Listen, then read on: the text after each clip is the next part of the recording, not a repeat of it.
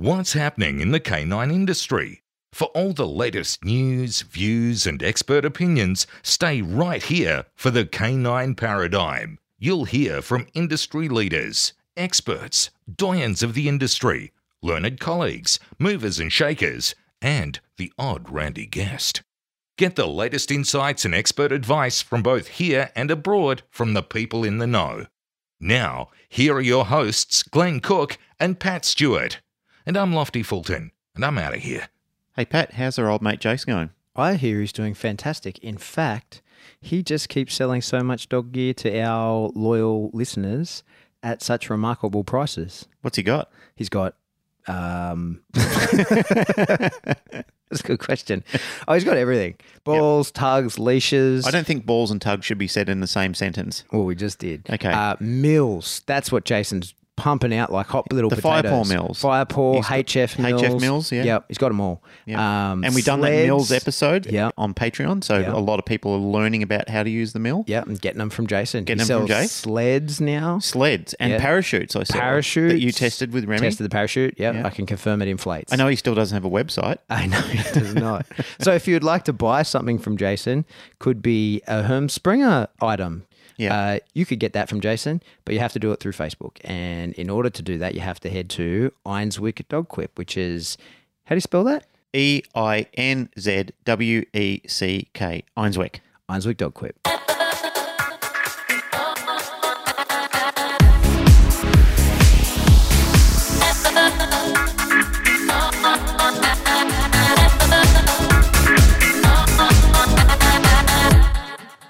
Welcome back to the Canine Paradigm. I'm your host, Pat Stuart. I'm joined in studio today by my co host, Glenn Cooke. And today, after what are we at now? 19 minutes of difficulties getting connection, we have Mr. Mike Suttle on the line, all the way from, it's Virginia, right, Mike? West Virginia, I West think. Virginia? Oh, West Virginia. West Virginia, where the internet is thin. And so Mike's in his truck using In his sub- 4G connection there. So we're hoping that we can keep him the whole way through. Mike, thanks for joining us. Thanks for having me. Glad to be here. And I think you're sitting in like a subclimate degrees down there, aren't you? Like you're in snowstorms and all sorts of stuff. Yeah, the last couple weeks the weather has been pretty bad here, below zero Fahrenheit and, and 40 mile an hour winds, and it's been pretty bad. Although today is looking like a pretty nice day outside. So It's on the up and up. So when you do get temperatures like this, Mike, how does it affect your business? Because primarily these days you're doing a lot of development work with your dogs. I gather that you've got large indoor spaces. we do, yeah, we've got a pretty big indoor training center here on our property, and I have access to a schoolhouse that's 500 meters away from our door. So uh, although that building isn't heated, it's it's still indoors. and we've got the state fairgrounds that we can go use if we need to. So it impacts things a little bit, of course, because we try to do as much field work as we can outside. But if we have to go indoors, we have a couple places where we can make that happen. Mm. Nice. Hey, so speaking of business, Mike, we um, on the show, you know, we love to do origin stories, and if if you can, can you take us back all the way to how did you get started in dogs? That's the kind of thing our listeners love to hear about. Is What's your um, kickstart? Yeah. Yeah. experts in the field. How did that come to be? Yeah, so you know, like every kid growing up on a farm, we had a dog, and I was bored out here, so I, I had not not a lot to do. So I I played with the dog and made some progress with him, and got. I was pretty interested in that from an early age. I was in a. I don't know if you guys have any type of 4-H or or FFA Future Farmers of America in Australia or not, but here there's a couple programs for young kids in school who are, you know, maybe going to become farmers as they mature or whatever. So I was a member of 4-H, and they had a uh, a, a dog training uh, program, if you will, and also with uh, FFA, I ran uh, a sled dog, a Siberian Husky breeding kennel when I was in high school in FFA. Cool. So my original dog background was in, in uh, border collies with livestock work, and Siberian Huskies with sledding. Uh, and that's all I did as, as a dog, you know, in the dog world until I went in the Marine Corps and then I got involved in the military working dog program. Mhm. I did do IPO. I shouldn't say that's actually not entirely true. The, the year before I went, uh, my, my senior year of high school, I met a an IPO trainer and I kind of shadowed him around. I didn't even have a dog at the time, not a proper dog to work in IPO, but I shadowed him around and, and got just interested enough. I did a little decoy work And then I went off to the Marine Corps where I, I was introduced to the military working dog program. Mhm. And that's when my, my passion for dog training started to steer towards working dogs. Cool. So when you joined the Marine Corps, was that into like the infantry? Because I remember you saying once that you were a, a marksmanship instructor, right? That's right. Yeah, I was not a military police officer, therefore I was not a canine handler. My primary job for the Marine Corps, what I went to school for, was to pack parachutes. Right. Uh, was uh, aviation life support equipment. So we worked on uh, EA6B. Yeah, the parachute rigger, exactly. Uh, I was fortunate enough to have a shop filled full of Marines. So there was more personnel in that shop than what we needed to have. So I was able to go and do a, another secondary job as a rifle coach uh, at the rifle range. It's called, Uh-huh. the Marine Corps calls it a FAP.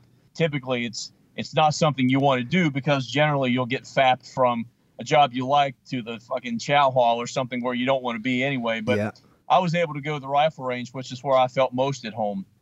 And when I was in the rifle range, is where I did meet a lot of the military police officers.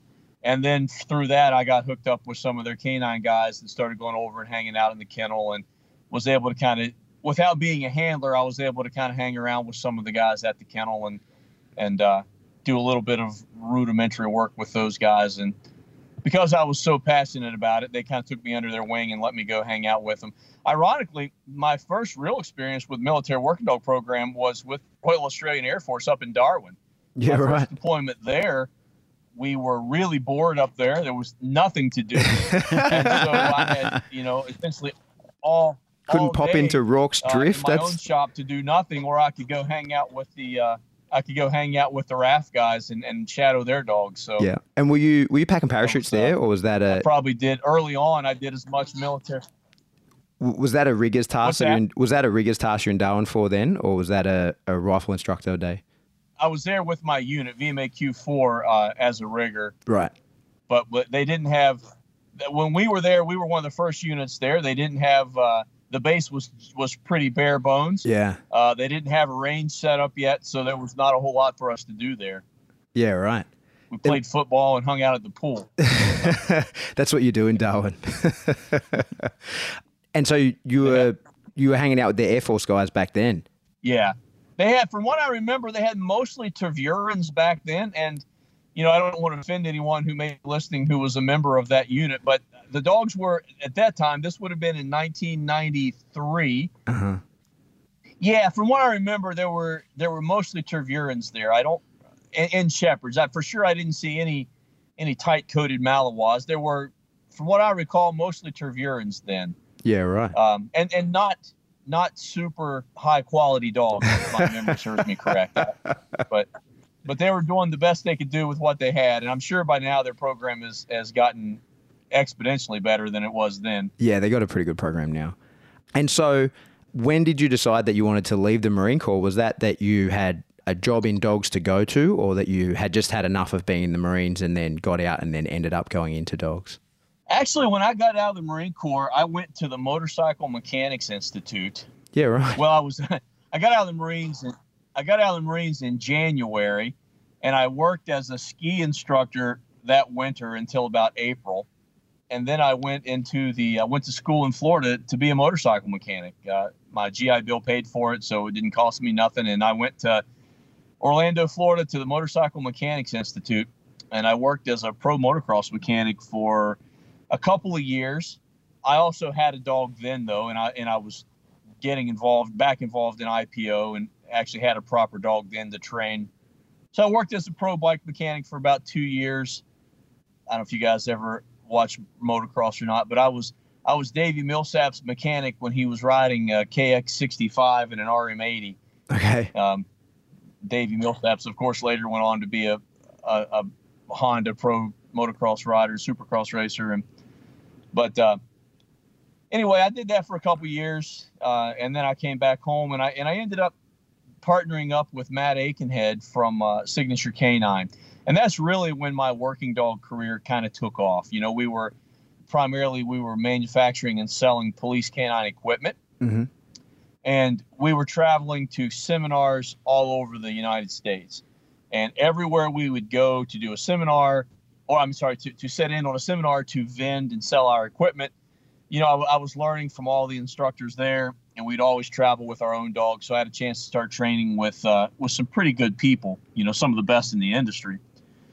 And then what I discovered is as we are going to some of these military bases and local law enforcement uh, departments to show them equipment, I was always traveling with with my personal dog, and oftentimes you know, I would get asked, yeah, you know, the, the sleeve is interesting, the bite suit is interesting, the muzzle is interesting, but where can I get a dog like that? Where can our department get dogs like these? And so from that, it was kind of a natural progression to, you know, once we decided to sell the equipment company to Ray Allen, uh, the natural progression was to no longer sell the equipment, but to actually sell the dogs. Mm-hmm. And that's kind of when it really started to take off. And so that's when you you started uh, sort of acting as a vendor. Did you? I've always I've heard you tell that story or similar before. Did you actually sell that dog? That one you had? Did he? He was your personal dog at the time. Did someone offer you enough money for him? There was never one necessarily one particular dog. You know, I, I usually traveled with several dogs. Ah, okay. But uh, the the first dog that I, the first dog that was the most that, that I really liked a lot uh, I actually did not sell that dog. I he was a little old to be of, of real value to most of the people that were interested at the time. He was already five years old. Right.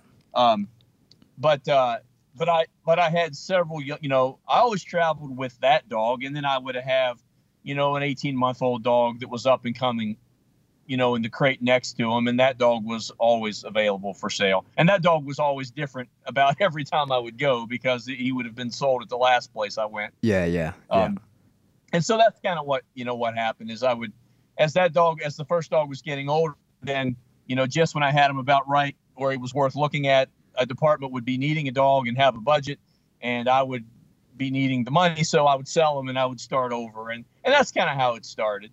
Mm-hmm. I guess that's how it starts with everyone, probably. Yeah, that slow, natural progression is usually the best way. When you hear about some people who just decide, I'm going to become a vendor and go and buy a batch of dogs, it, it rarely, rarely works out for them oh. that way, right?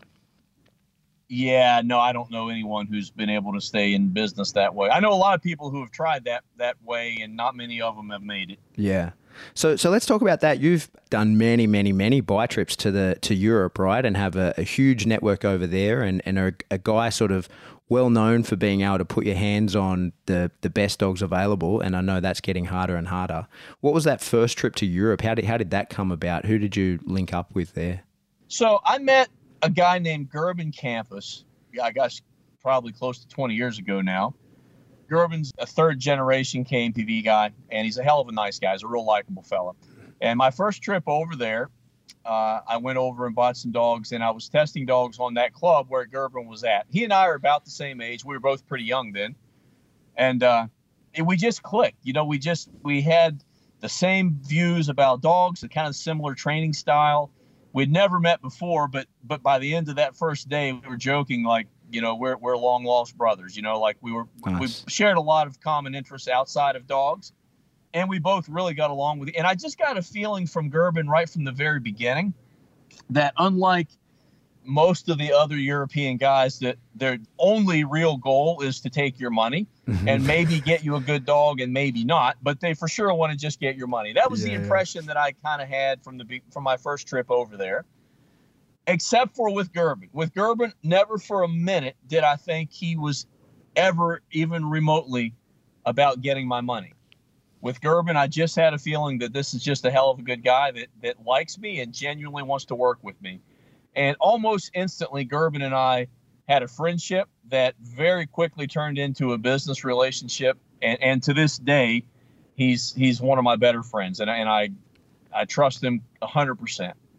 And so Gerben was was really instrumental in in my in, in introducing me to the right people very early on and and showing me where to go to get the right dogs. I knew the type of dog that I wanted, but I didn't know and I knew that most of the ones I liked were to be found in Holland, but mm-hmm. I didn't know where in Holland to go. And and certainly if you don't know where to go, you'll find yourself at the wrong place looking at dogs that probably aren't as good as as they should be. Yeah.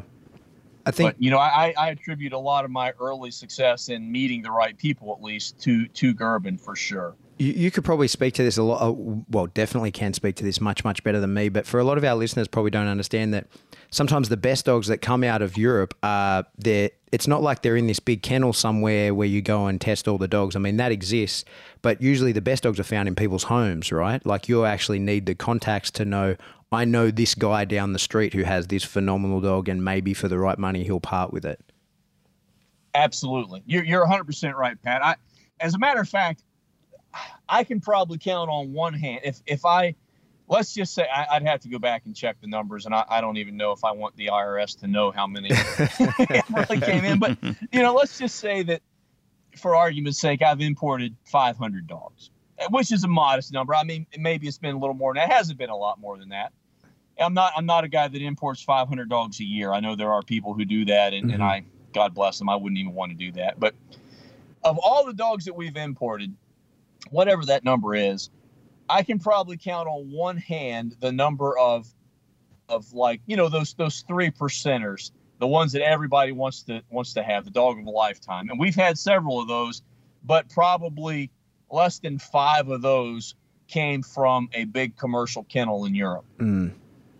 All of the other ones came from a guy down the street that nobody knew except for the neighbor who saw him walking the dog. You know, what I mean, like they're mm-hmm.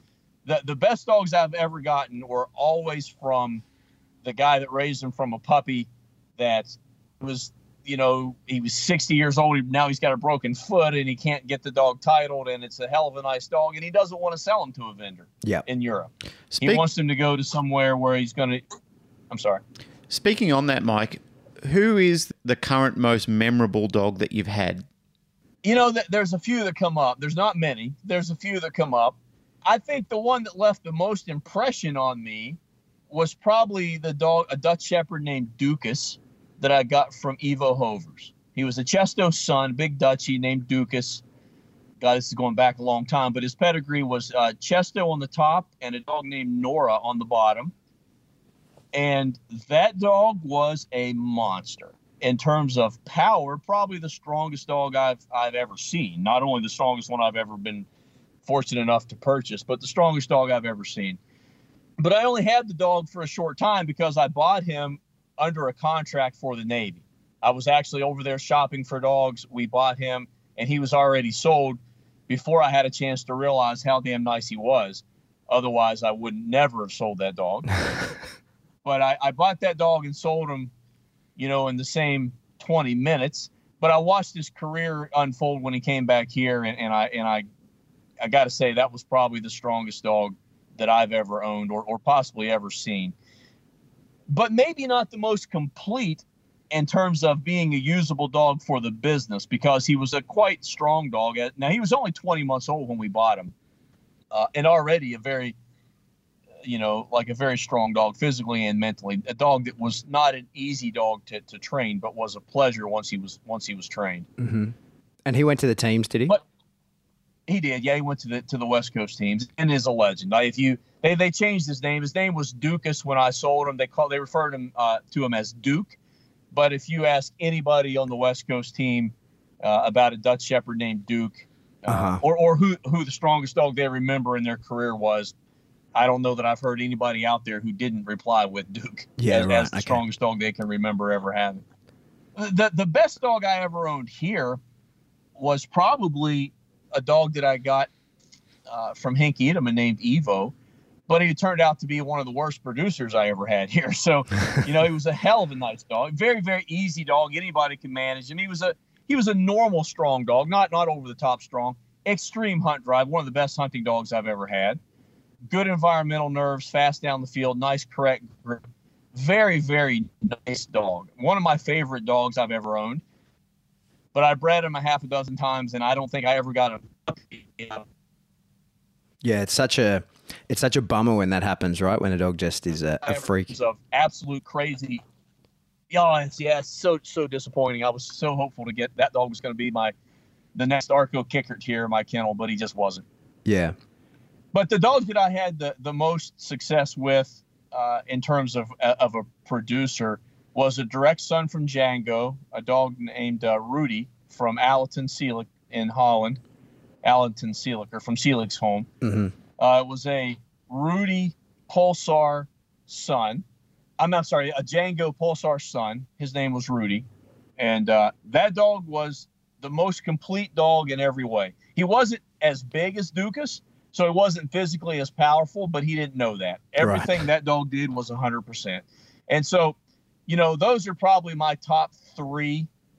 Dukas probably being the most physically powerful, the one that the hardest biting dog I've ever had, dogs that anybody could handle on any level. I could sell the dog to a a 90 year old search and rescue lady and she'd have success with him mm-hmm. and any team guy in the world would, would immediately buy that dog and be proud to have him as a as a tier one multi-purpose canine it was just that that that user friendly and that multi-purpose of a dog and then rudy that was just absolutely the most intense ever i've ever seen most athletic as well and that dog was a prolific producer as well i like that was one of my best producing dogs mm-hmm.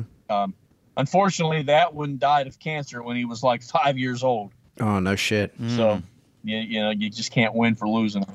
Yeah, it was a shame. Um, I've got some really nice daughters from him and access to a couple nice sons, and I've got a half brother to him now. That's that's a hell of a nice dog here that that we'll be using for, this year a lot. Nice. It's a it's a funny one. Like I, uh, there's a lot of the names that you say there. You know, famous Malinois that I think, or, or Dutchies that maybe a lot of our listeners might not know. Django is probably worth talking about. Can you elaborate on him a little bit? Yeah, absolutely. In my opinion, you know, and this is just one one man's opinion, I normally refer to Django as the most influential producing dog in Holland for the for police for the police dog program and probably for the KNPV as well. But mm-hmm. when I'm testing dogs, I very seldom will go out of my way to drive across Holland to test a dog based on his pedigree, right? Mm-hmm. You know, if I'm in the area and someone says I've got a nice dog, I'll go test it. If they say it's a son from anybody else, I'm probably not going to drive that far to look at it unless somebody can give me a, re- a recommendation of the dog. But if I'm in Holland and someone says I have a Django son, I'll drive 10 hours to test them, even if nobody's ever heard of the dog. Yeah. Because there's that good of a chance that the dog will pass my selection test. Of all the dogs that we've bought in Holland, the one who's, you know, the, the, the sons of Django have, without a doubt, the highest percentage of success passing our, our selection test. Without, I mean, and not even a, not even a close, there's not even a close second to that dog. Who is Django's father? Django's out of a dog named Max and Max is a son from Duco. Right. Okay. Yeah. Yeah.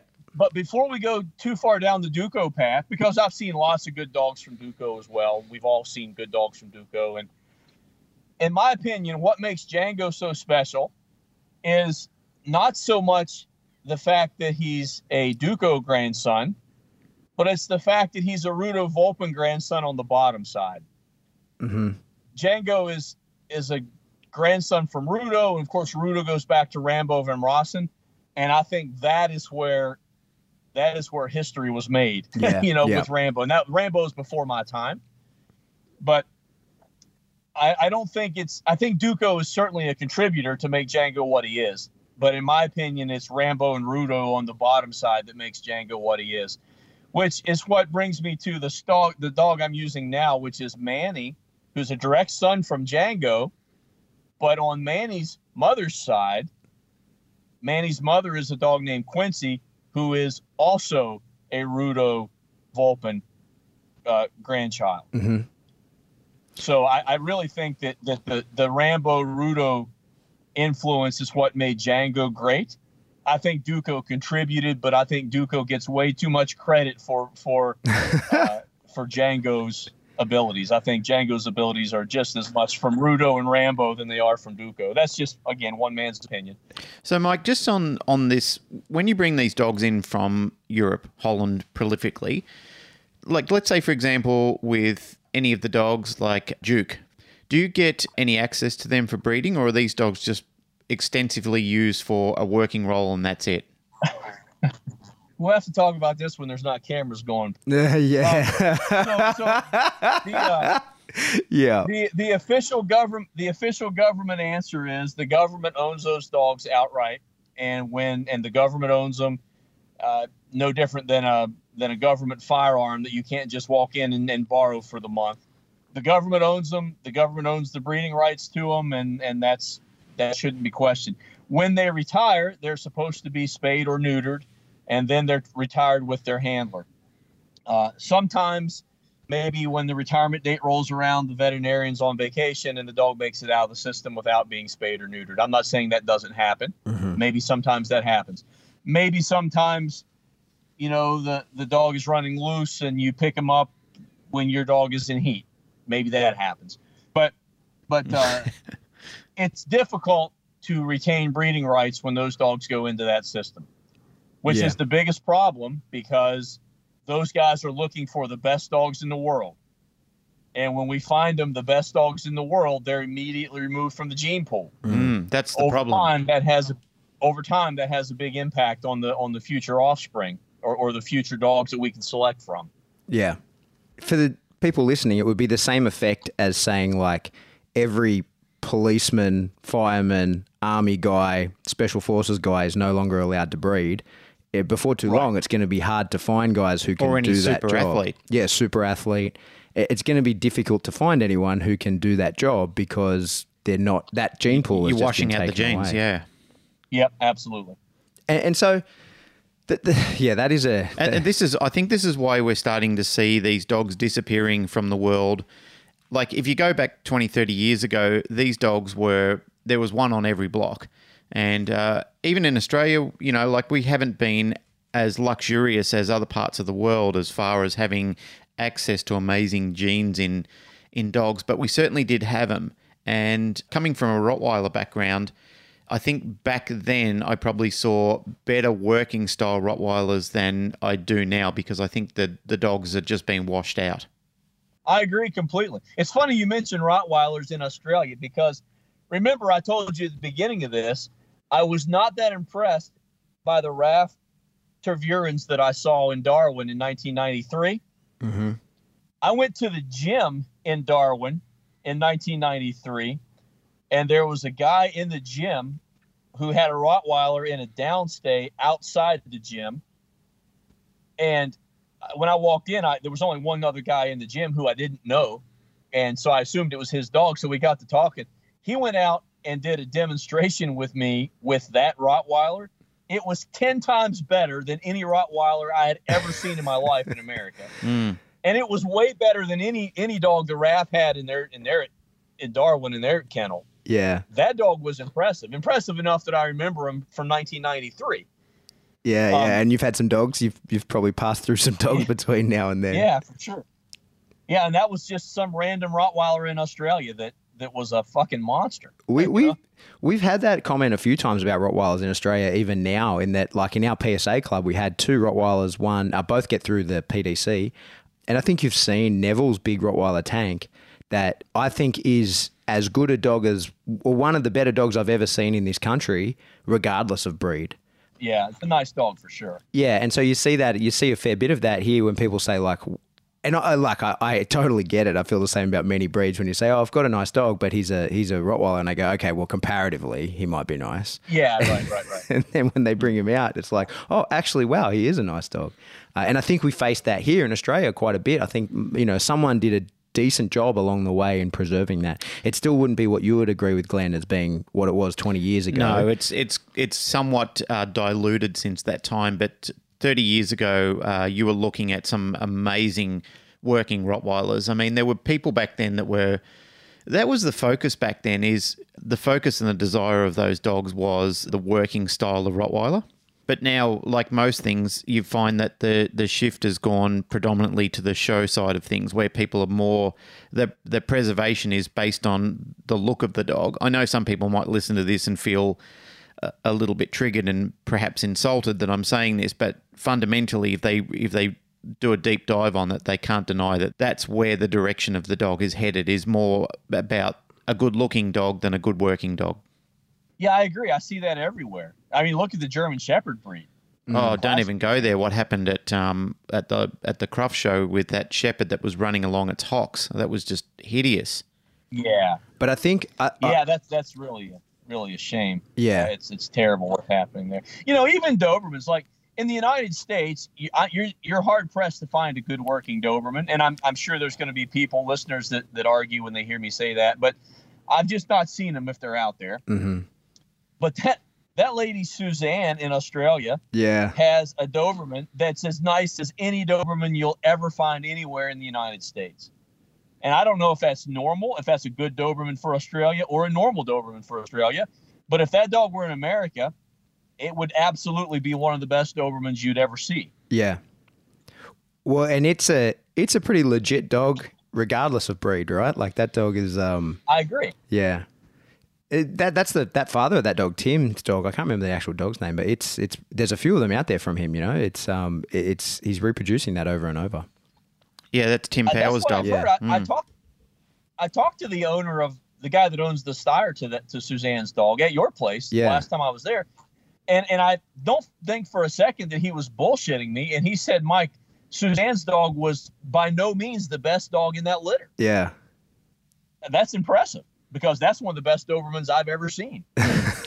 Yeah, the sire of that dog, the guy, the guy that owned it, uh, Tim. Even at ten years old, that dog was still legit. Like he was a very, and I, I spoke to him. I said, I hope you've got semen preserved from this dog because he is unlike many Dobermans that I've ever seen in this country. I said he's a genuine dog, and he said, Yeah, look, I've I've used him a few times. I said, mate, just make sure that you preserve him. And I said because dogs like this are vanishing from the earth as we speak. Yeah, true. Hey, Mike, I want to talk about detection stuff as well. But before we do that, if you have anything to add to this, I just wanted to explain. You know, people when we talk about those dogs going into the military and police and whatever, and from a gene pool's perspective, we would say they're essentially they're extinct, they're, they're vanished, they're dead. Now they can go on and continue to work for sure, but they're not going to be bred. And I know when we are saying that, there'll be someone kicking their dashboard saying that you know the army have their own breeding program and blah blah blah. And I feel like I always want to point out to that and, and respectfully point out is, you know, what you just said about Django and maybe the power comes from him from Rambo Van Rossum rather than from Juco and, and it's a combination thing rather than like that kind of knowledge people in the defense force or the police and around the world typically don't have because they got uh, that's not their it takes an obsession, right? Like to get to that level of knowledge and, and to see that many dogs and to travel around and see them. So while they might be breeding their own dogs, the, the breeding isn't as purposeful as, as you would do. And you don't have any restrictions other than what you can't breed from. You don't have like, these are the only dogs I can breed from because these are the ones in my kennel. So they're the Right. decisions that you make, whereas you have the like you might seek out a dog in order to make that breeding. I just feel like I always need to kind of give that the the attention it deserves because I, I know people saying, well, because the Australian Air Force has a breeding program, for example, right? And they do the best, they do a reasonably good job, but they're not doing as good a job as Logan House Kennels, you know? Yeah, you know, I had this discussion with Stewart Hilliard at the Lackland Air Force Base at the U.S. DoD dog breeding pro school. Uh, I mean, at the, at the dog school, and they they have a pretty big breeding program, a really big breeding program. Where the um where the super dog program was started. Yes, sir. Uh, I went down there in October and did a seminar for those guys. I've been down there in the past, and I wasn't that impressed with their program when I was there 10 years ago. And I'm honest and open with it, and, and I'm not trying to insult anyone. No different than when I said in 1993, the Royal Australian Air Force program didn't impress me. Mm-hmm. But that's a hell of a long time ago. They've made a lot of progress since then. Yeah. If I was at Lack when I was at Lackland doing my first seminar 10 or 12 years ago, their dog program did not impress me. When I was there last October, it was a complete di- same guy in charge, but he has made light years of advancement. And now his program impressed me. And he brought out five or six young dogs from his program that I would buy and be proud to have in my own kennel. Mm. When I was there 10 years ago, I couldn't find a dog in their kennel that I would even feed. and then maybe that's maybe that's a little bit of an exaggeration, but Yeah, yeah. but it's it's you know, now they've got dogs that that are good usable dogs that are going to have success. Mm. Um, so the programs there their program is getting better. But that guy has devoted his entire life to studying pedigrees, and he has the luxury of buying semen from wherever he, he wants to go to get it. And and for that matter, he can buy the dogs directly. You know, he's got he has access to pretty deep pockets through the government where he can he can buy the dog whether it's for sale or not. Mm-hmm. Um, Perfect. and and he can certainly buy the semen and store the semen and, and select he can breed whatever he wants whatever that produces. And over over the last 12 years, that's what he's done, and he's got a program that's respectable now that I really was impressed with. Yeah. Well, time is the is one of the essences there, right? And leaving somebody in that position for long enough to have an influence and look at genetics over over multiple generations rather than rolling the dice and seeing what you get for this generation and then trying again something totally different. Yeah. But even still we talk about the success that he has that still pales in comparison to the number of dogs that he needs, right? They need 700 dogs a year or more. Wow. And if he's doing well, he can produce 50. Wow you know, so there's still a big void there. He, he may produce 700, he may be able to produce 700 puppies, mm-hmm. but he cannot possibly produce 700 quality working dogs per year to fill that need.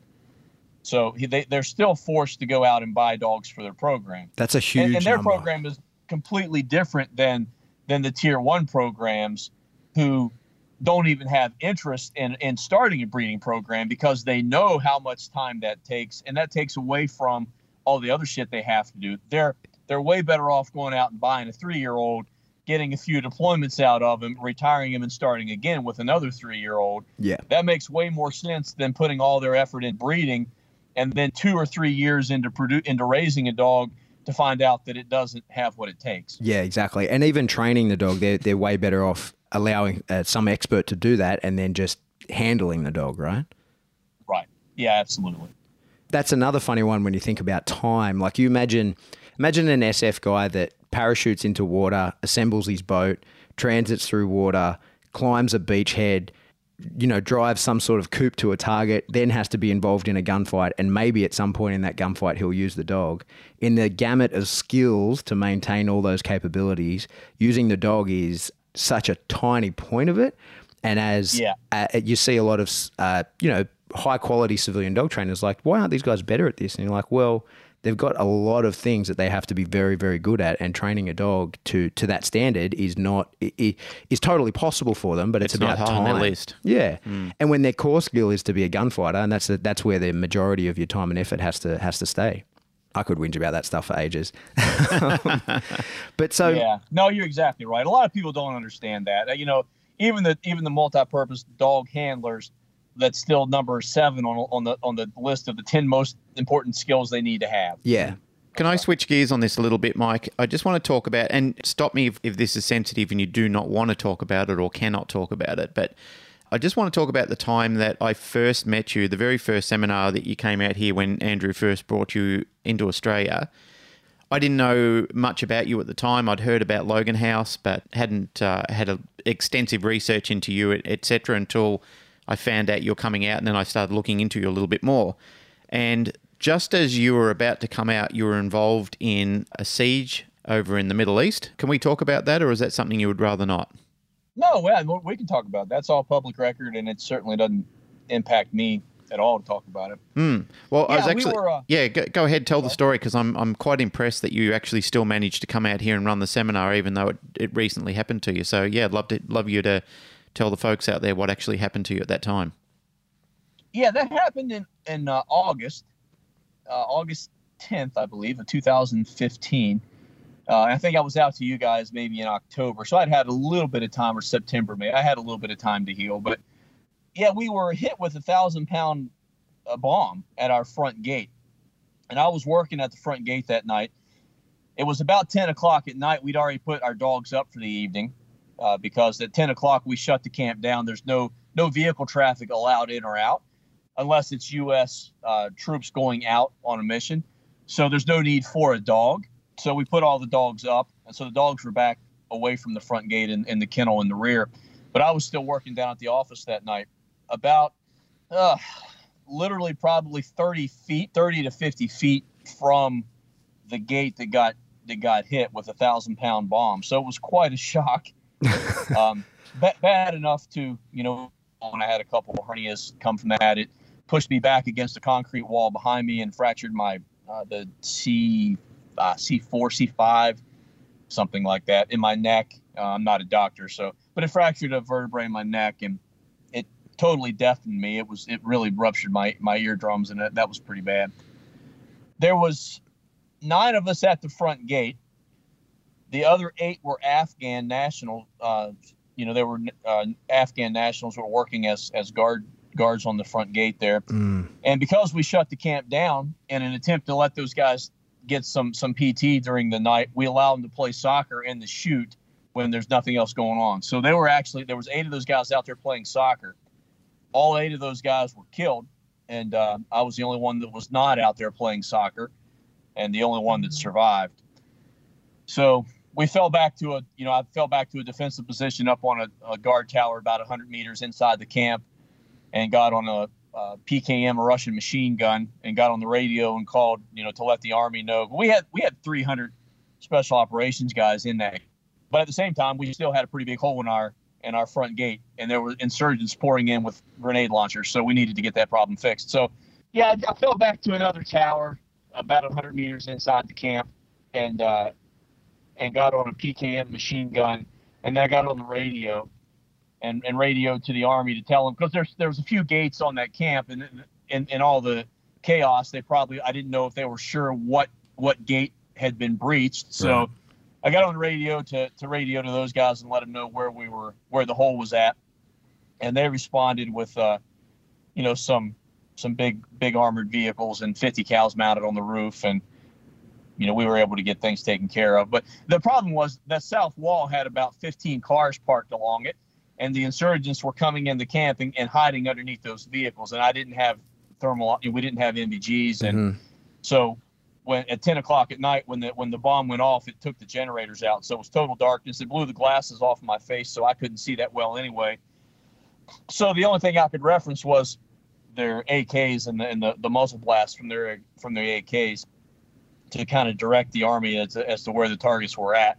So you know they, they were able to hide underneath those vehicles and do a little more damage. Like I said, we lost uh, eight Afghan guards in the explosion, and and one U.S. serviceman member, um, Sergeant uh, Drew McKenna, was killed in a gunfight there, and then uh, Sergeant Vera was was paralyzed from the waist down in a in a hail of bullets. That you know they they they got him pretty bad, Mhm. But um, we were able to to finally get them all get- get the get the compound secure and go back to business as usual. But yeah, it was a pretty exciting night to say the least.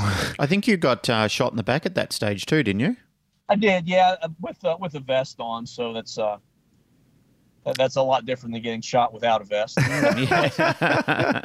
Certainly, the result is different. What I was most impressed about, Mike, was the fact that uh, even after that happened only months earlier, that you still agreed to and came out and ran a, a working dog seminar here in Australia for your premier visit to to do a working dog seminar. yeah, you know, like I said, I wasn't my, intention. And once I once the fight was over, I, I was content in staying in Afghanistan. I was I was injured, but I wasn't broken. You know, I mean, I was even the even the the fractured, uh, you know, the the fracture in my neck it wasn't that big a deal. It's not like my my, my spine was severed. You know, it wasn't that big a deal. I, I certainly could have stayed there and continued to work. They were adamant that I come back and rest. So, you know, I came back and rested for two days and was bored and ready to go do something. So it wasn't like I was. I mean, yeah, I, I, I appreciate you giving me credit for being a trooper and going over there, but the reality is I, I wasn't that hurt. You know, I was I was I was banged up, but no different than being in a car wreck, and you know, wasn't that big a deal. Well, lucky you're not a soccer player. I was just watching a clip the other day where a guy got flicked in the ear and he started doing like backflips and somersaults all over the floor, screaming in pain. Yeah, those guys are pretty good actors. I, I'm not nearly that. talented. Hey, so um, this is a good way to sort of come around to it. You were over there running the gate, like the detection capability, right? The bomb sniffer dogs. So, how is it that you came to be, and you are so well known as a, a detection guru? Where did the training for that come from, and how did you develop the skills that you have there? Yeah, so when I was over there, it was we had five canine handlers in Afghanistan, and I was assigned. I was just one of the five handlers. The other guy, they were all great guys. I think I probably the was the only trainer that was over there, so I, I did organize some training there, um, that they, you know, that they probably needed some guidance with. But whatever. I mean, they were they were all good guys and good handlers, but they just weren't trainers. And there's a difference between a handler and a trainer. Yeah, yeah. Um, and so I, I was there at primarily as a handler, but I did implement some training protocol while I was there.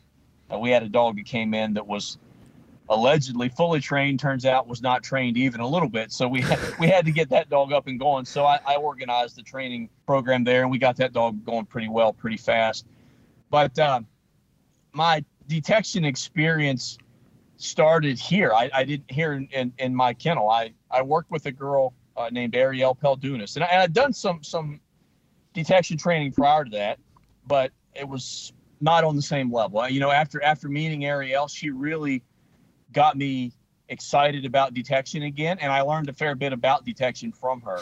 Mm-hmm. Uh, and I learned enough to be hungry and, and to learn more. And then I started going out and training with with Don Blair a lot, and I did a lot of work with Don. And, and so Don is, you know, I mean, I give Ariel credit for getting me started in detection, for like firing, lighting that fire about detection work. You know, and Ariel is a fantastic detection detection dog trainer. Um, and I got real hungry and wanted to learn as much as I could. And then I started working with Don, and holy crap, you know, stuff that I learned from Don Blair was just unbelievable. And I, to this day, I still, you know, I give Ariel credit where it's due, but I'd be doing Don a dis- disservice if I didn't say that most of what I really know about detection came from Don Blair, because that's the reality. It, really did. Don is, in my opinion, Don's the best detective dog trainer that I've ever met for sure, and probably one of the best in one of the best in the United States for sure, if not the world, I would say. Mm-hmm. Does he run the customs training unit? Is that, that what he does? Uh, he did. He, he was assigned to customs for like 18 years. He he worked there at customs. I, I don't I don't want to speak for Don, but I think he worked at customs for 16 or 17 years, and then he left. And then he came back, and, and he was when he came back, he was in charge of their breeding program for their detective dog program. So, you know, Don was one of their lead instructors at their school for God 15, 16 years, I believe. Yeah, We'll have to get him on the show and have a chat to him one day. Yeah, he is.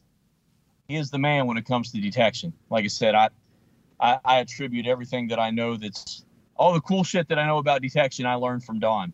And at, at that facility that he was running, that's where they use scented towels, right? And they retrieve the towels. Yeah, yeah. They they uh, they do a lot of that. The a lot of their early imprinting is done with the scented towel yeah. method. Yeah, cool. Yeah. And, and, we'll, we'll, we'll we'll go into that pretty depth when I'm over there. That's that's maybe not as easy to discuss over the phone as yeah, to, to show in person. But uh, that that system, given the right dog, uh, and matter of fact, today is a good example. We just got back from training uh, this, today, about an hour ago or two hours ago now. Uh, I've got three young labs that we started training. They're all about the same age. Uh, two of them we worked for about a month and then I bought the the third one. So you know, two of them have about a four week head start on the third dog. Mm-hmm. Uh, but the third dog genetically is a little better, and using that system, today was her third day of training, and we are on day three. We're doing point to points from 75 yards away, and we are going into a barn and searching a hundred foot wall at 100% success after tra- after three days of training. Wow. Um, yeah, it's um, crazy. Like the stuff that I used to do with with these Malinois 10 years ago, I, I thought I was having success and, and I could I could get success, but the speed at which I get success today and the degree of success that I get in the same amount of time is 10 to 1 better than it was with my Malinois 10 years ago. Yeah, right. Well, I'm looking forward to you coming out in May. There's quite a lot of people showing interest in that, including uh, some law enforcement groups, which I'm sure that, that it will be a massive benefit for their training program as well in, in detection work. Yeah, I'm sure. I'm looking forward to it. Like I said, it all boils down to to having the right dog, though. You know, that's the that's the key. I could take I could take the wrong dog and spend six weeks with this system and make no progress. yeah. Uh, for for that matter, regardless of the system, you're going to make the same no progress.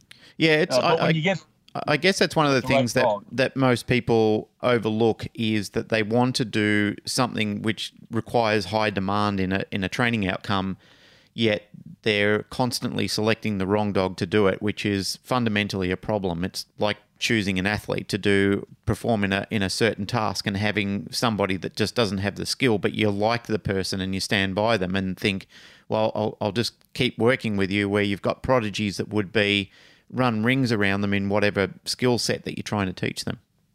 Absolutely, yeah. That's the the sports analogy is the is the analogy that I, is my go to analogy when we talk about selecting uh, the right dog for the types of jobs that we do, whether it be biting or detection. Um, you know, we talk about operant conditioning and classical conditioning, and that is science and that is lawful, and that shit applies to every organism on the planet.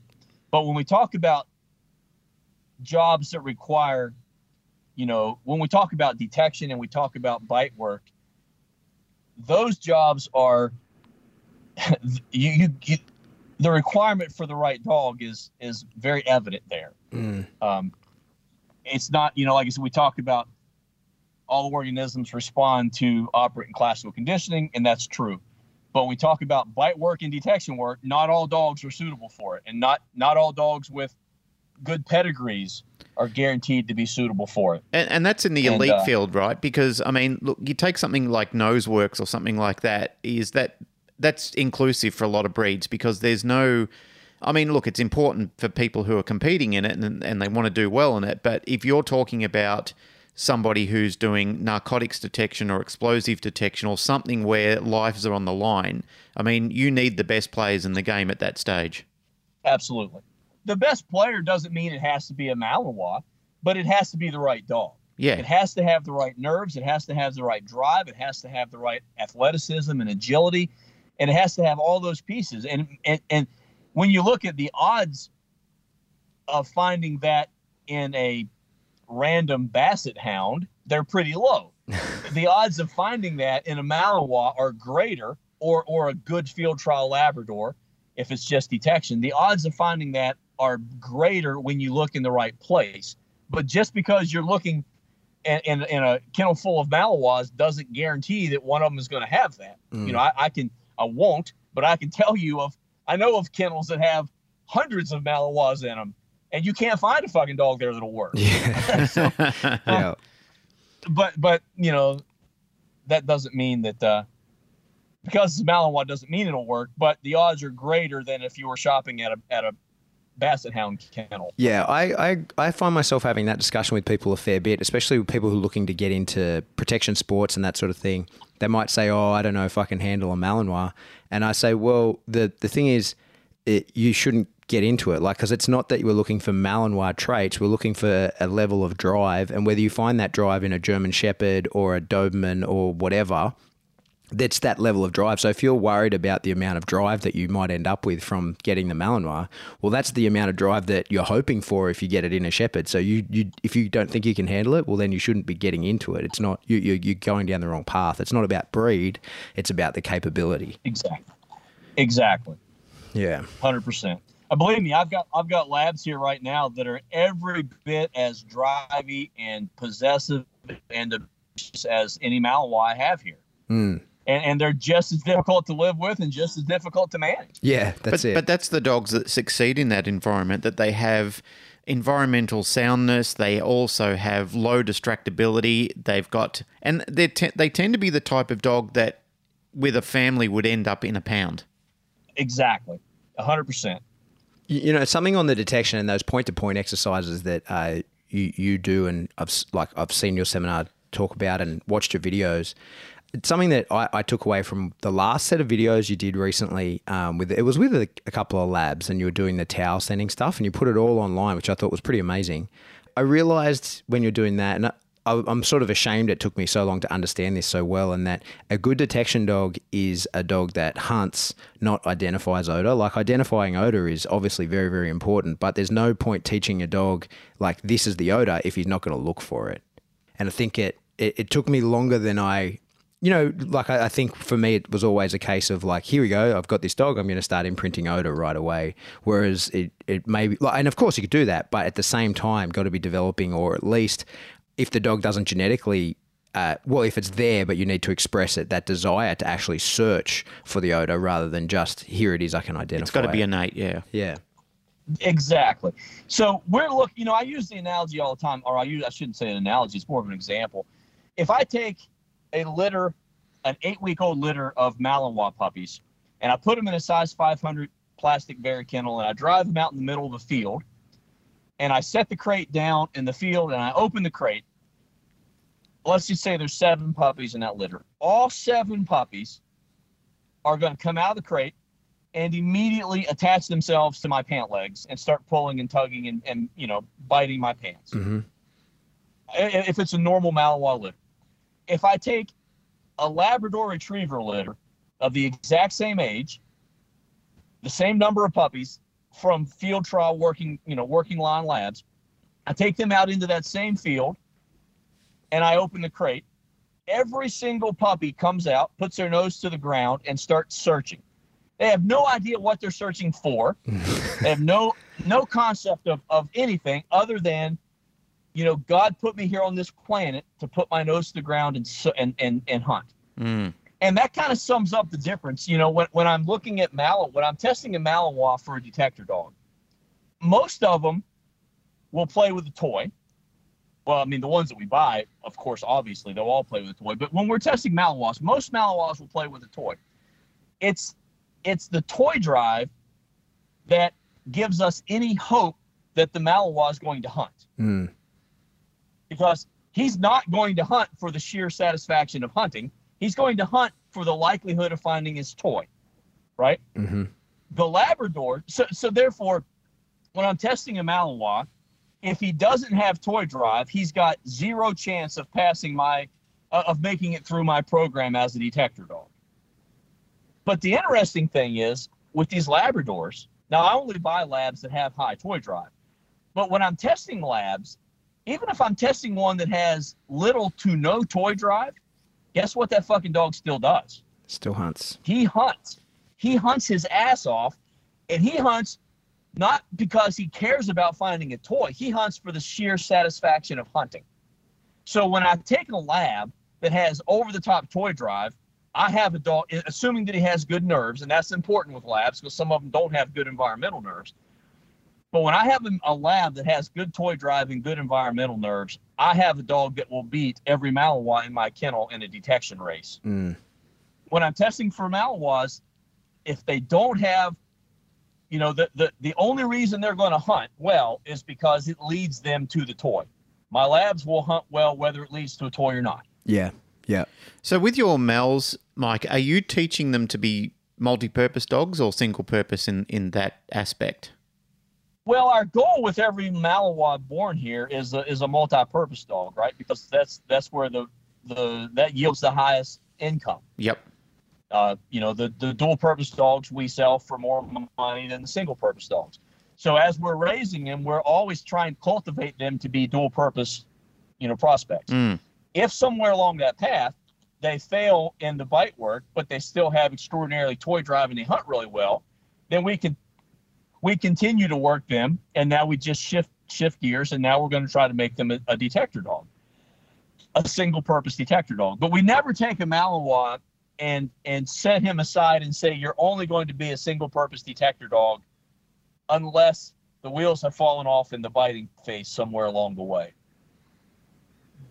Have you had any experience with it going the other way? Like you get a dog that you go, he just doesn't have the hunt drive for the toy, but does say for the man, and he just then goes single purpose in that way. oh for sure i see dogs with that with that capability a lot the problem is in america there's not much of a need for that Right. Yeah. so those dogs are often more difficult to sell just because of supply and demand yeah. Yeah. Maybe becomes Yeah, a personal sure. I- protection I- dog I've or got- something.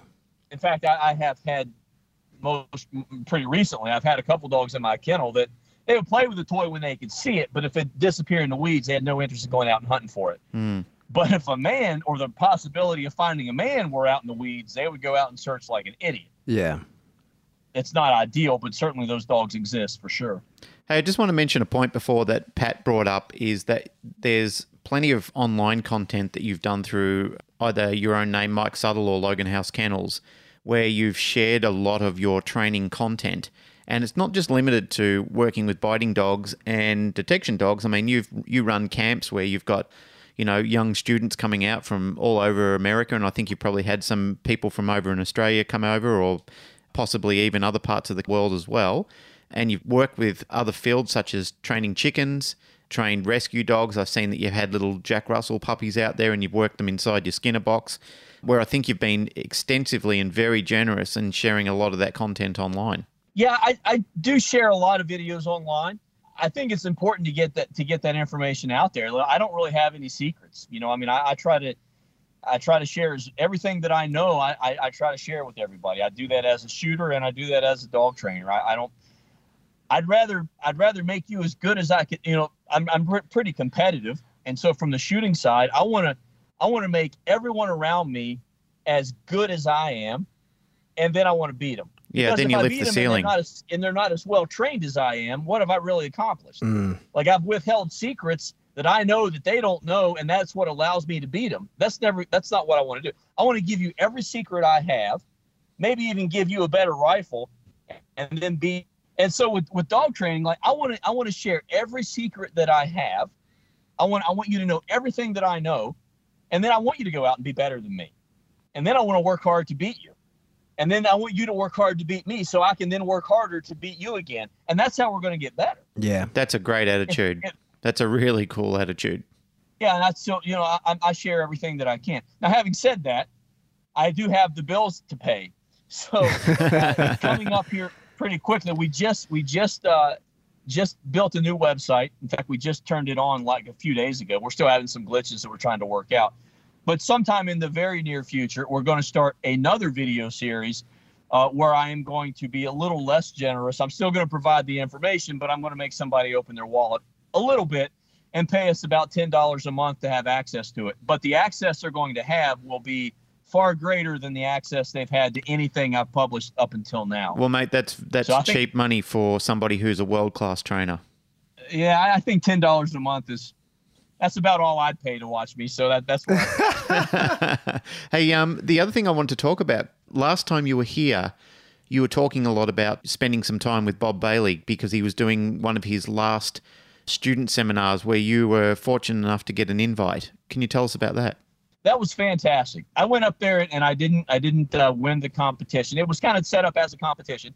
He selected uh, 18, 18 students that he had had over his career and all 18 students we had to submit video you know um, submissions and you know of, of us training dogs. And then, then he he selected from this pool of trainers and he picked the 18 that he that he wanted to to work with at this competition. And then we all went up there and we competed over a two or three day period. And then he would he picked the top two to go on and help him teach a class a couple months later. I did not make the top two uh, but I learned a lot there, you know, and I was, I always want to be the dumbest person in the room, right? But, you know, so there, when I went up there with Bob and those other 17 trainers, I was absolutely the dumbest person in the room. And that was a great experience for me because no matter where I looked, I was learning something that weekend.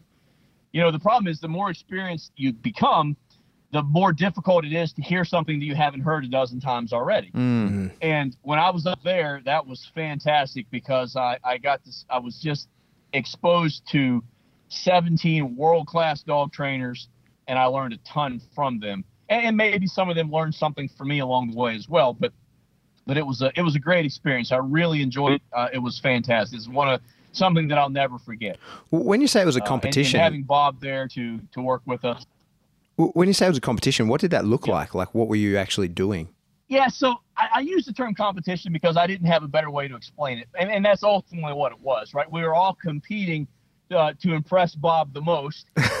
so to say you and you are the two that I want to help. I want to help teach uh, my next class with, and so what that was is we went up there and it was a the Coventry School for Dog Trainers. It was a, a big world class dog training and, and doggy daycare and a really nice uh, training facility up in Maryland. Great people run it. Very, very nice facility.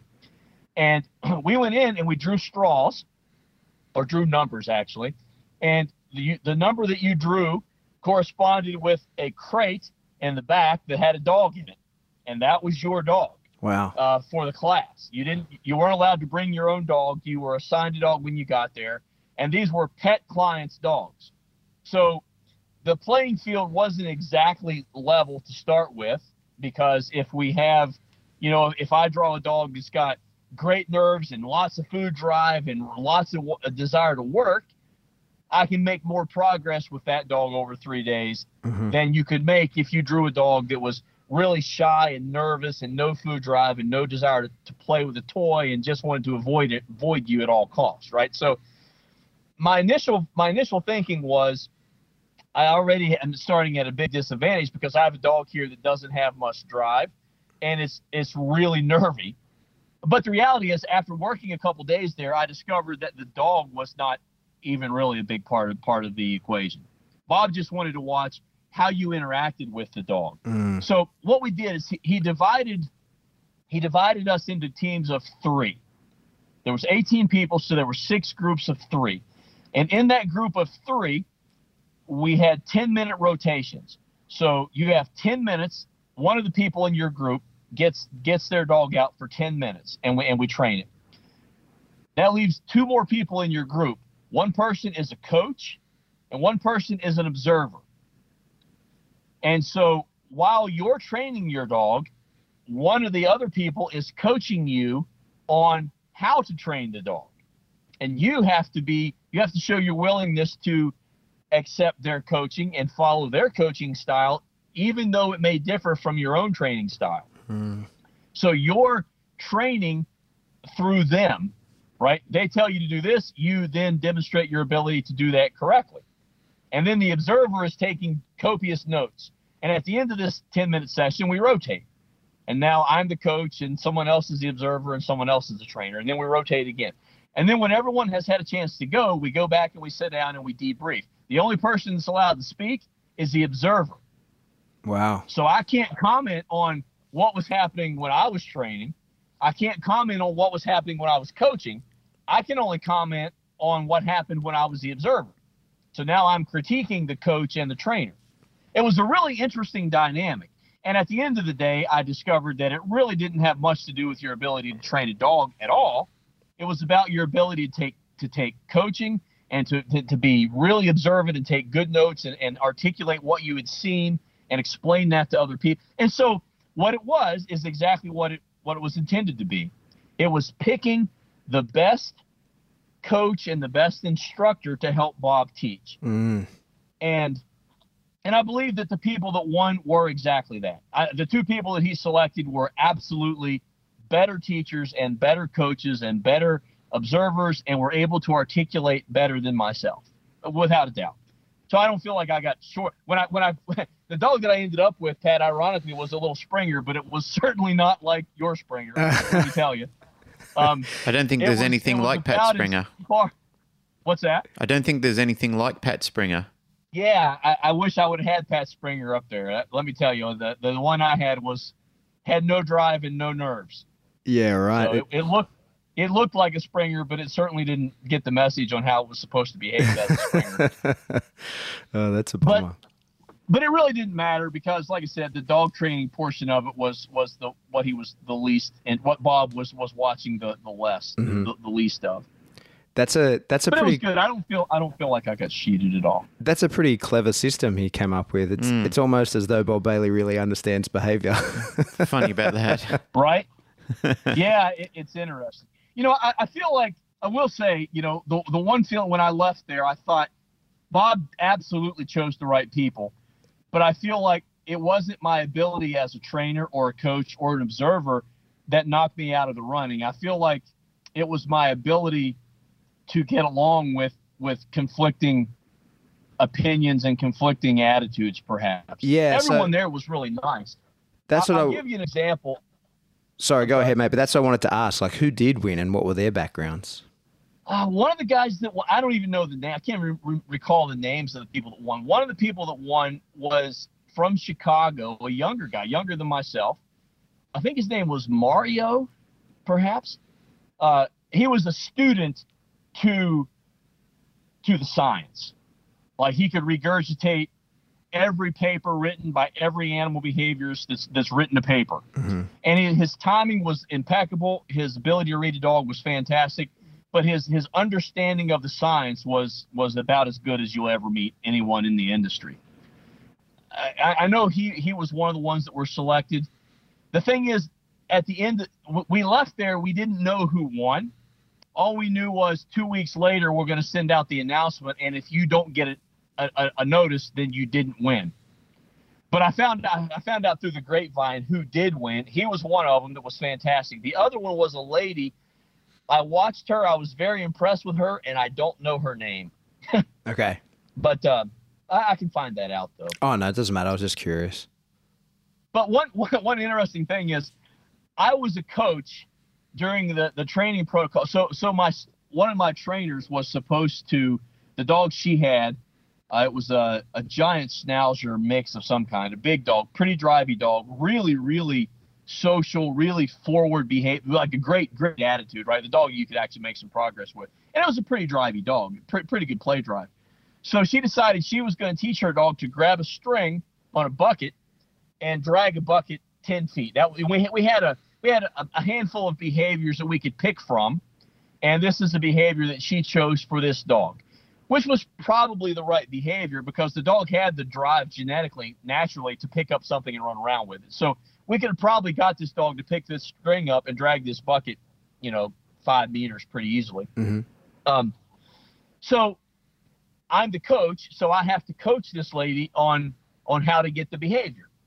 So as I'm trying to coach her, I thought, you know, this is the one thing that I'm actually probably more experienced at than anyone here, right? Which is channeling drive to bite something and make it move.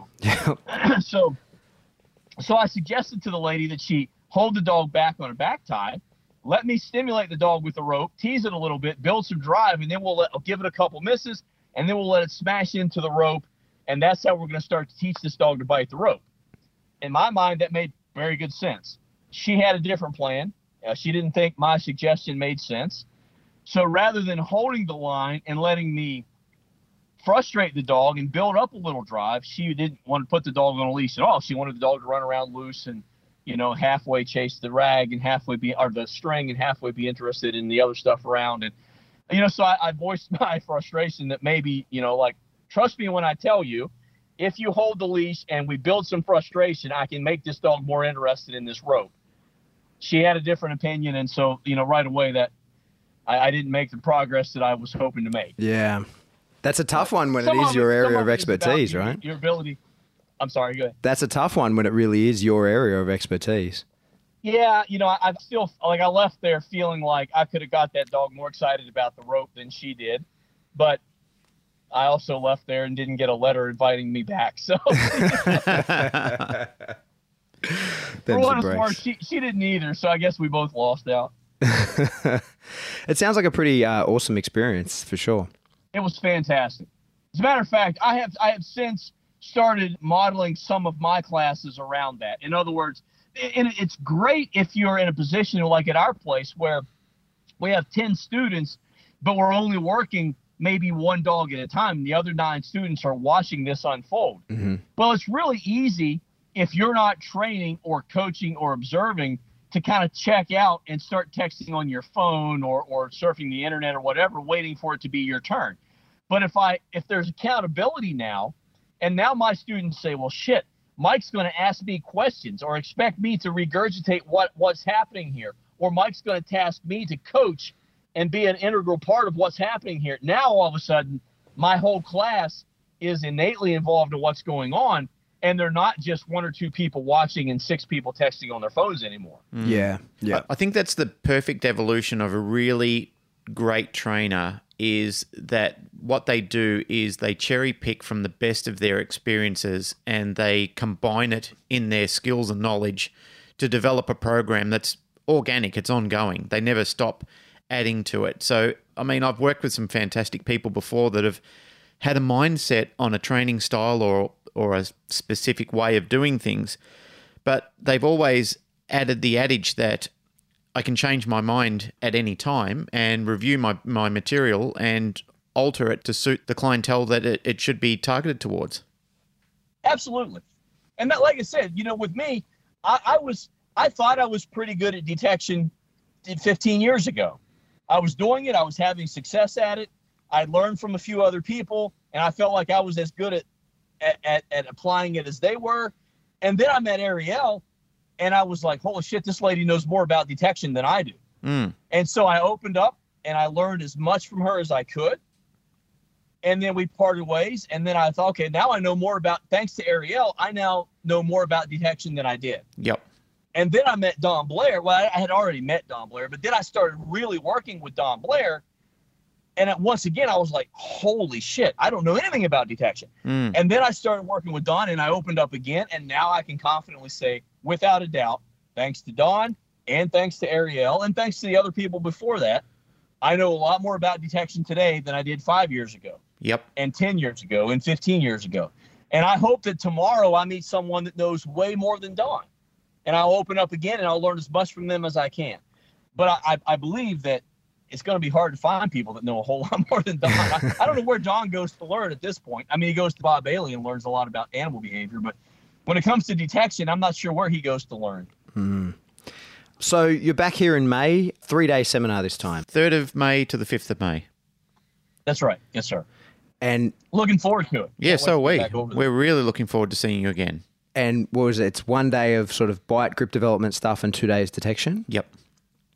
So what I will add to that Yep, I before think Mike that's what Glenn had, had what I will add to that before Mike chimes in is that anybody who is struggling with their detection work, whether you're just a, a student, I shouldn't say just a student, whether you're a student of NDTF or any other field, whether you're nose works, whether you're doing it for for personal reasons or whether you're industry related, if you're not getting along to this seminar learn from Mike, you're really missing an opportunity to learn from somebody who I consider one of the titans in the field of um, fantastic work. I've got a lot of respect for Mike, um, not just because he's on the line, but when I first met him and saw what he was doing, I know that exactly what he's been speaking of before. He's a student of the world. He opens his heart and mind to researching his field. He's very enthusiastic about it, very professional, and uh, a hell of a guy to learn from. So do yourself a great service and uh, make sure this is not just because I'm running it, but because it wouldn't matter if anyone was running it. Andrew Dar brought you out the first couple of times, and I just had the good fortune that was here where I live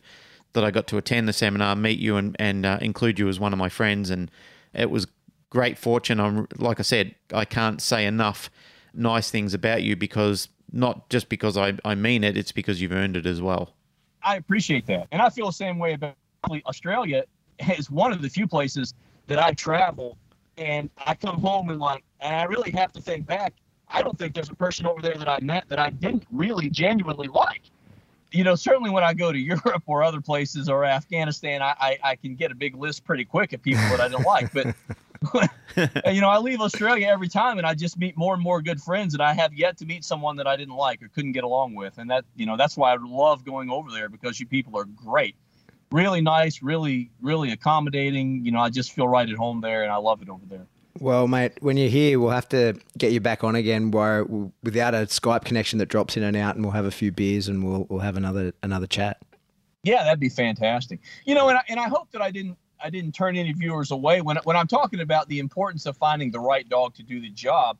That doesn't mean if you're sitting over there thinking about coming to one of our seminars in May uh, in Australia and you and you don't have the right dog, that doesn't for a second mean I don't want I don't want you to come there because I really think you can. I have several systems. When, when I'm when I have a goal in mind, I'm looking for the right dog for this goal. And in my world, this goal is top level tier one performance. But if I have a goal of of canine nose work and I have a goal of only keeping one dog at a time, and I have this dog that's seven years old, he's got four years of useful life left. I'm not going to get another dog, but I have this goal of nose work. I have a system for you that will help your dog, regardless of breed, regardless of drive, get better towards achieving that goal. I have another system that maybe your dog won't work with that will work great for another type of dog. And I have yet another system that may work for another type of dog. And I'm happy to share all those systems. So, uh, you know, if I get there and I have 15 students with 15 different, completely different types of dogs, and you watch the first few dogs use one system, don't think, well, shit, my, my dog doesn't have a chance. I'm just going to change systems. We're going to grab another system for this dog and maybe use another system for this dog. So I think I'm hoping that I can teach everyone something regardless of the quality of dog they have or regardless of what their goal is with their dog. I think everybody that attends it, Mike, will come away better for it. Definitely. That's my opinion anyway, because I mean, I certainly did with, uh, I picked up quite a few essential components just by watching you with your grip work and then uh, watching you do your Skinner work, uh, Skinner box work with your detection. Yeah, you know, one day is not going to be. Hopefully, hopefully for the people that are coming for the first time, because I know this will be the third time I've been over there, and, and I probably will see a lot of familiar faces. but for someone who's never been there, I want you to come with an open mind, and don't don't come and expect one day of bite work is going to fix all of my problems, or two days of detection is going to make my dog Mm. certification ready. What I want you to do is come with an open mind, understand that these three days is not about training your dog, not even a little bit, right? It's about training you. Mm, good point. And if I train you, you now have the rest of your life to train your dog. But Wise if we words. make it about training your dog, I only have three days. I'm going to train your dog as much as I can for three days, and then I'm going to leave, and you're going to be stuck with only applying what we what we worked on for three days with your dog. So don't think about, you know, we're going to make my dog profoundly better in one bite session. I'm going to I'm going to try to make you profoundly better so that you can apply that to your dog for the rest of his life. And that's the way I approach all my classes, with the exception of my four week class or classes that are longer in duration. Now, the expectation is we're going to train your dog to be certification level in four weeks or six weeks or 12 weeks or whatever. And in doing so, you're also going to learn a hell of a lot. But the primary focus there is training your dog and you together. In our short classes, I can't possibly train your dog to do anything in one session, really. yeah. Um, but I can train you to do a lot, and that's that's kind of how I try to, to to structure all of my classes. So Mate, that's so that good. makes it a little bit more. That's what I want to use that as a soundbite whenever we're talking about seminars, and we, Mm. we've spoken about it many times. And like when I'm running seminars, I, I don't.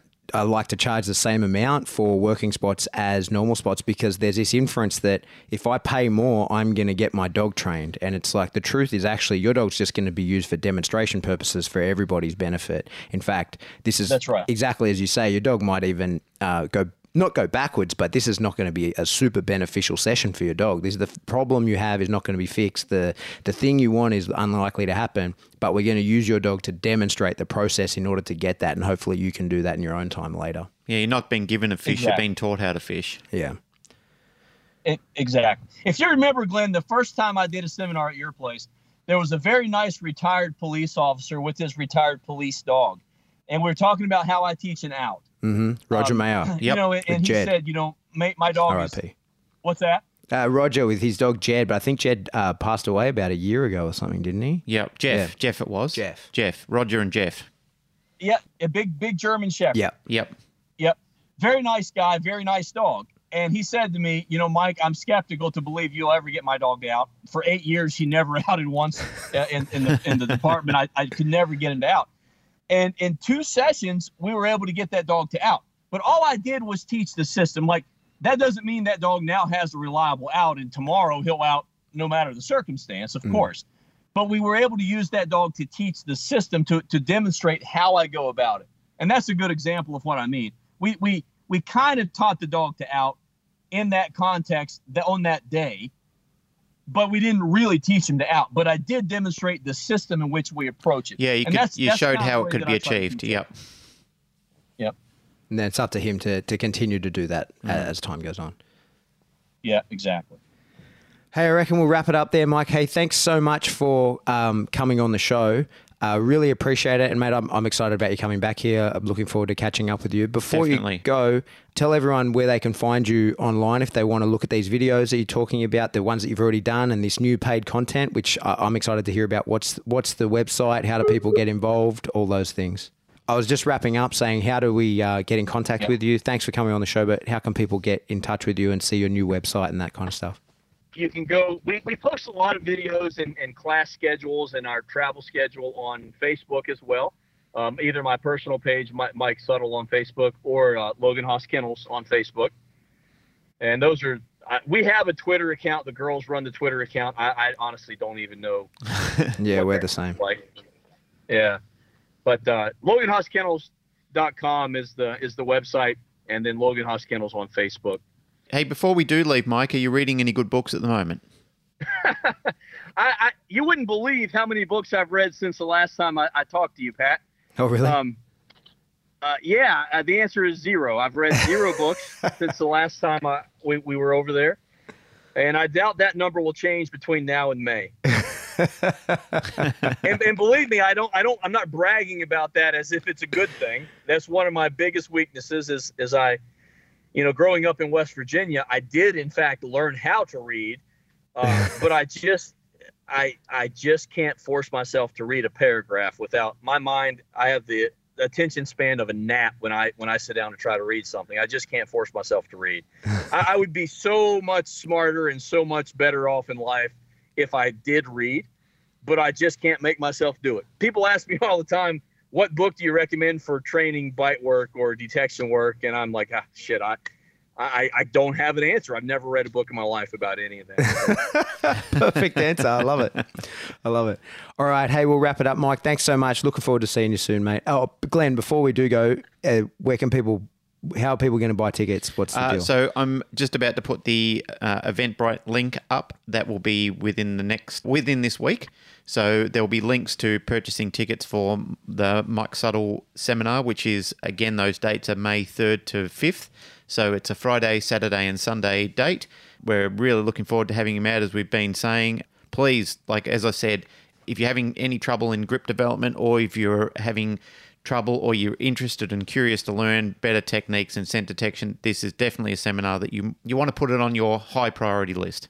All right, that's it. That's it for another episode of the Canine Paradigm. As always, if you like what you hear, please like, rate, share, subscribe. Doing that helps more people find us and spread the word. If you want to support the show, the best way to do that is via Patreon. A few bucks a month gets you access to an, an extra episode a month, and ten bucks a month gets you like a live Q and A session. And if you want to get in contact with us, the best way to do that is via Facebook. We are the Canine Paradigm on Facebook, or you can send us an email to info at thecanineparadigm.com. That's it. Glenn, music.